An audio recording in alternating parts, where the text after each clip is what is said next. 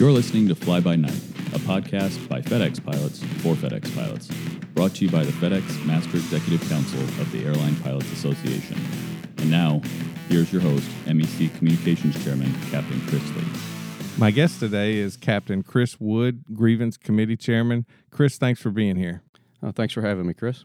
Chris, talk a little bit about your background before FedEx and what you've been doing since you've been at FedEx. Sure. When I uh, first came to FedEx, I'd come from a 13 year active duty Air Force career, and then I continued on in the reserves for 12 more years. My uh, hire date was 2002, so I'll be going into my 18th year next month. My seat progression at FedEx started in the second officer seat of the 727. I then went to the right seat of the Airbus and uh, upgraded to captain in the Airbus about three years ago. Talk a little bit about your union experience and how you came to be the Grievance Committee Chairman. I was recruited to be one of the reps for the grievance uh, committee about 10 years ago. So I've been on the committee for a while. I do have a background. My, my degree at Florida State University was in criminal justice. So I have found a place where criminology, criminal justice, that type of background would cross with flying. So I think I consider myself an asset in that way. I've been on the committee for between 10 and 11 years, and I took over the chairmanship about three years ago. Let's back out a little bit and take a big picture look at your committee and everything that it does. Okay. I know the grievance committee is primarily seen as the committee that handles pilots' individual issues when the company violates the contract, so we file those administrative grievances.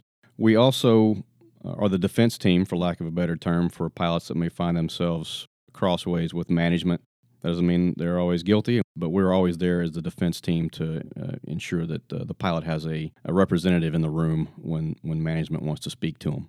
We also participate, uh, the attorneys do, in the PBRB, which is the Pilot Benefit Review Board. It convenes quarterly, I believe, and that has to do with if there's been a denial of benefits, primarily healthcare benefits or insurance benefits, by Anthem or our, our vendors.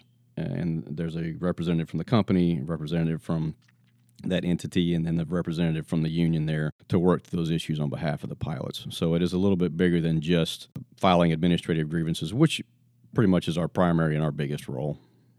Well, let's talk about the uh, administrative grievance process. What can you tell us about that?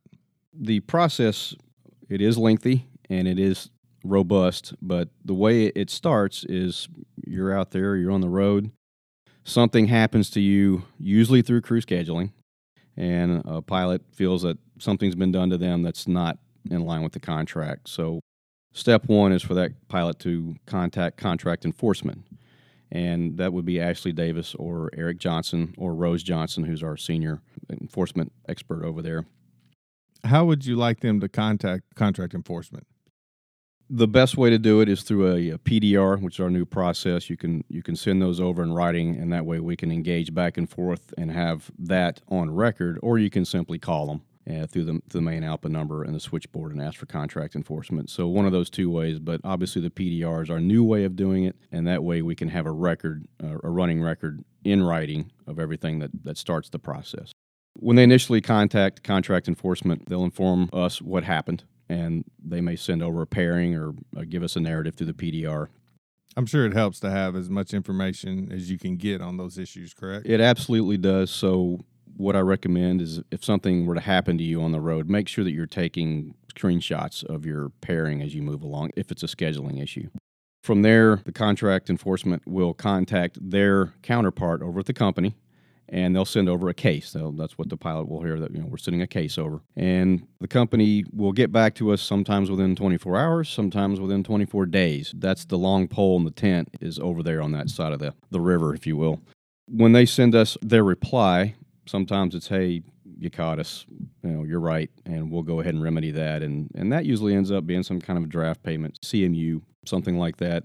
Or they may come back and be obstinate about the issue and go, yeah, we, we believe we can do that. That's contractual. And that's where the grievance process essentially begins. So once it's been found to be a valid issue with the company and the company comes back and they don't see it our way, then the grievance process begins. At that point, Ashley or Eric will send a narrative of the situation out to the rest of the committee. We have three attorneys that work on our committee as well.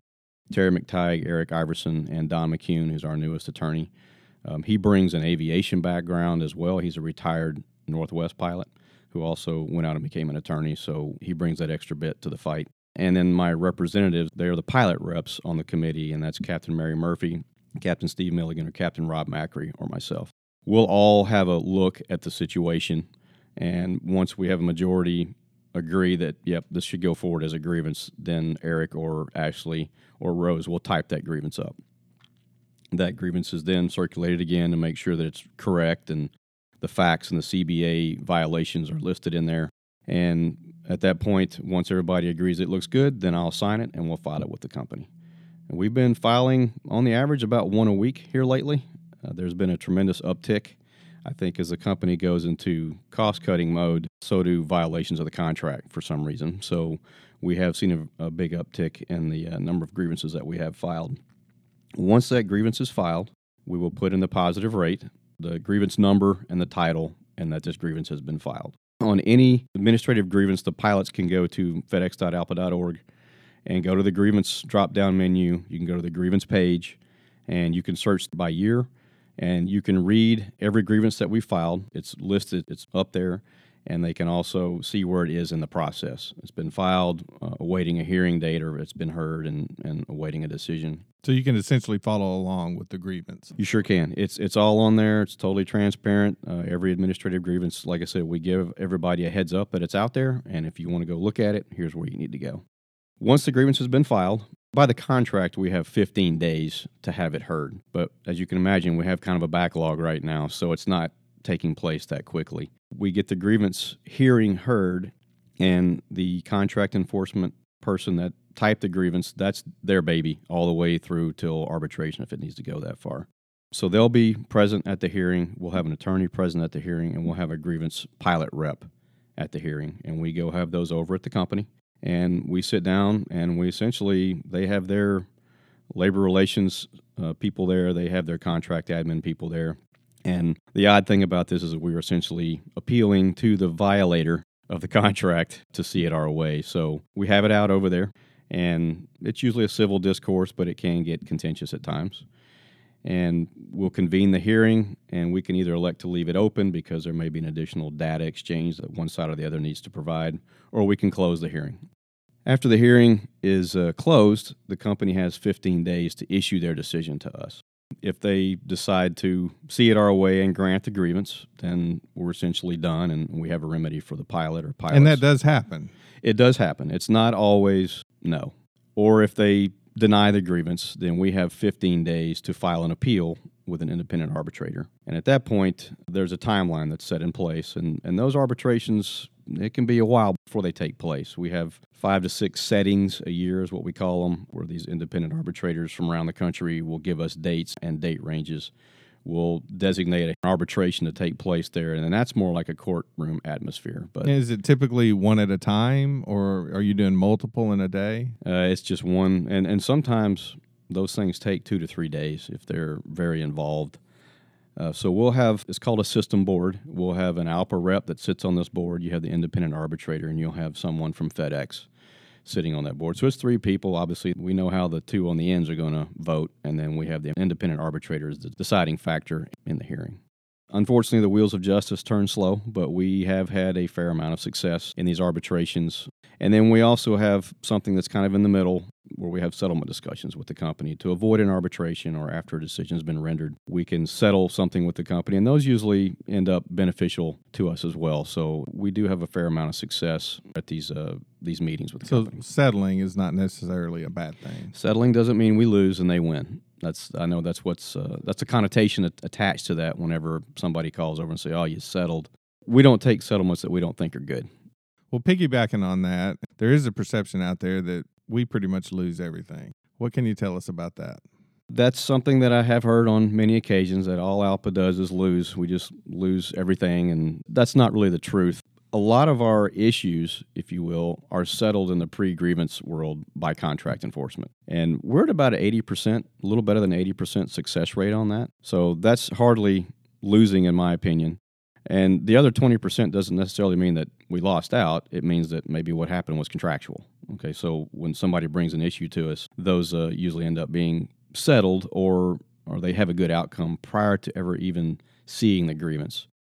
I'm sure privacy is an issue too, especially when you talk about discipline. There are a lot of situations where you might have won for a pilot, but you can't talk about it. Exactly. That's that's a great point. All of our discipline cases are under privacy, so we can't talk about it. We do brief the MEC, but names are redacted. They're just the situation and what happened. I can say that we do have a very good success rate at uh, helping pilots that find themselves in the discipline world. And thankfully, that's not been a big job of ours here lately. So I'm happy to say that's the fact. But we we do have a very good success rate at you know preserving jobs or keeping people on the property or, or limiting their discipline if it comes to that. Do you have any final thoughts on the grievance process or anything you'd like for the pilots to know? I, I would. I guess I would say this: we don't know there's a problem unless somebody brings it to us. And probably the most taken advantage of pilot group on the property is those first year probationary guys. Don't be afraid to call ALPA if you're unsure about something and let us work through that with you. The company doesn't like surprises, neither do we, but we don't we don't know about an issue or that there is a problem until until you bring it to us. So please uh, if you have any questions or anything just doesn't seem right, smell right, then go ahead and give contract enforcement a call and find out if they can do this to you because I've done it myself as a grievance committee chairman. I've been out on the road and I'll call Ashley or Eric and say, you know, this just happened. Can they do this? And you know, they're like, uh, well, yeah, it's contractual. I'm like, okay, well, I go on about my business. That sucks. Or uh, let's go ahead and, and and see where we can take this issue if it ends up being something that they need to know about or we need to know about. I think that's important, especially for the new hires. Use the union resources. I've said it before, they're abundant. We have access to us through the PDR system or just picking up the telephone and calling, whichever you prefer. But use the resources. It's what you pay dues for, and it's what we're here for. Chris, thanks so much for coming. And for those of you out there listening, please reach out to us via email, fdxpodcast at alpa.org with any questions or topic ideas. And as always, be safe out there, and we'll see you next time.